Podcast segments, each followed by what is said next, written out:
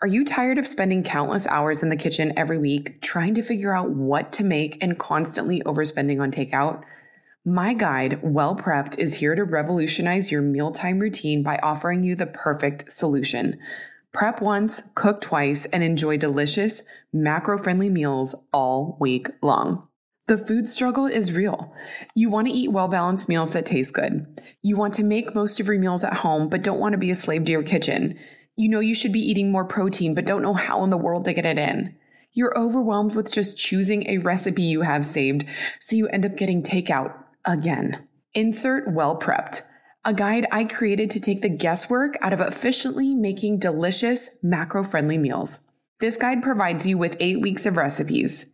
Each week, you'll prep once for 30 minutes, cook twice, and then enjoy eating all week.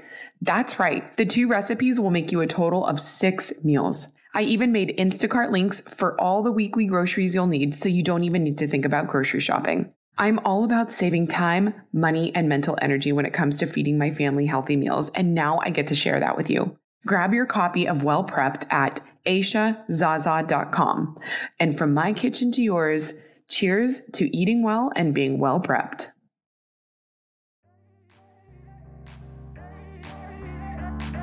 Welcome to the Mindset Mile podcast, the show that'll leave you empowered to take action towards becoming the turned up version of your already awesome self. I'm your host, Aisha Zaza, and I'm so glad you're here. Let's go. Hello, friend. Welcome back to another episode of the Mindset Mile podcast. Today, we're talking about egos. We all have an ego.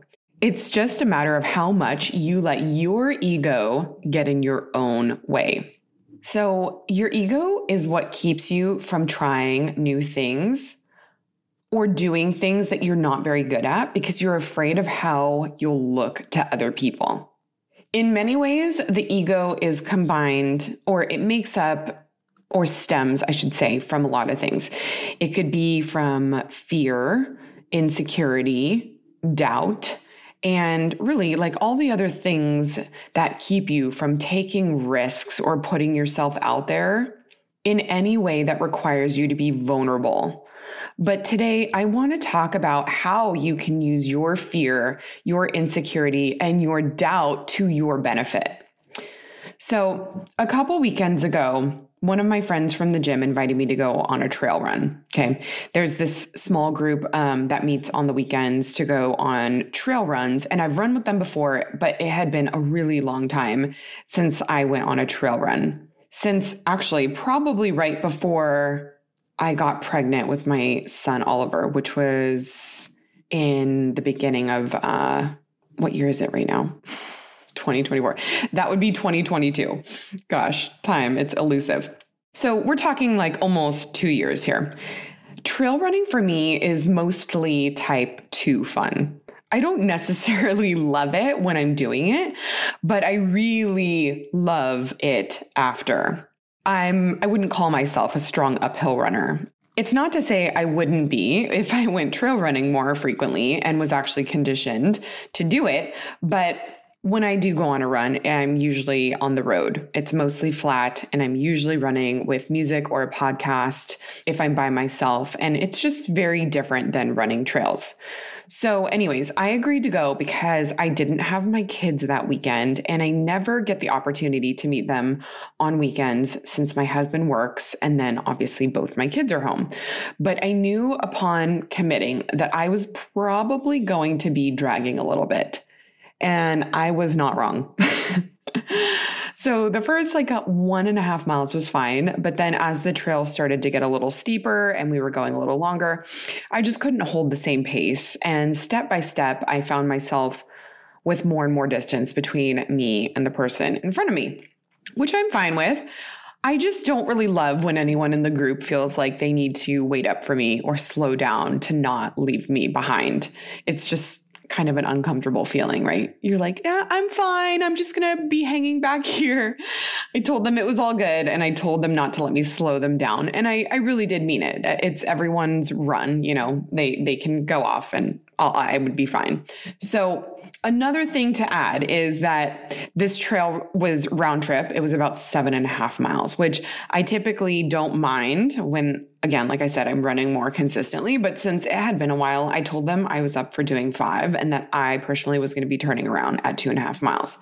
Okay, so anyway, the point of the story is that this scenario is one that is pretty typical and similar to so many scenarios that many people say they would not put themselves in because of the mere fact that they would be the weakest link.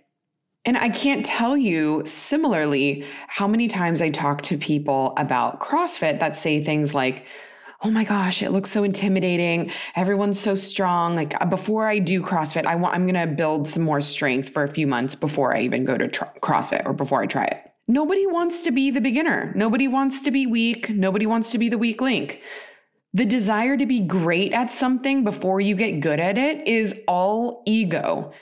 And have you stopped to question what it's actually keeping you from doing in your life? It might be keeping you from getting in the best shape you've ever been in. It might be keeping you from becoming a successful artist or designer. It might be keeping you from being a speaker or an author because you're afraid to what? Be the new person? You get strong at CrossFit. Even if the weights you use are 60 or even 80% lighter than anyone else in the room by doing CrossFit. Okay. You get conditioned and good at the thing that you want to do by doing the thing. And the only one that cares about it is you. No one is looking around the room like, oh my God, did you see that she only had 10 pound plates on her barbell? Oh my God. No, surely you have been the novice somewhere in your life. Okay. And someone was just starting out in the room with you. Can you recall how many hours you thought about what they were doing in relation to you? Probably none. Yet you let your ego keep you from being in situations where so much potential for growth can happen. If you can spot a too good to be true health hack from a mile away and read labels like it's your job, congrats, you're a skeptic. And in this day and age, you really have to be with all the tricky and false marketing big companies use to get you to buy their product. And Ritual knows that every good skeptic deserves a multivitamin that exceeds your standards. Did you know that 97% of women ages 19 through 50 are not getting enough vitamin D from their diet? And based on a clinical study, Ritual's Essential for Women 18 and Up multivitamin was shown to increase vitamin D levels by 43%. I especially love that the company is a B Corp, meaning they're holding themselves accountable to not just their company's financial health, but also the health of people and our planet. No more shady business. Ritual's Essential for Women 18 and Up is a multivitamin you can actually trust. Get 20% off your first month for a limited time at ritual.com backslash mindset mile. Start Ritual or add Essential for Women 18 and Up multivitamin to your subscription today. That's ritual.com backslash mindset mile for 20% off. This episode is sponsored by BetterHelp.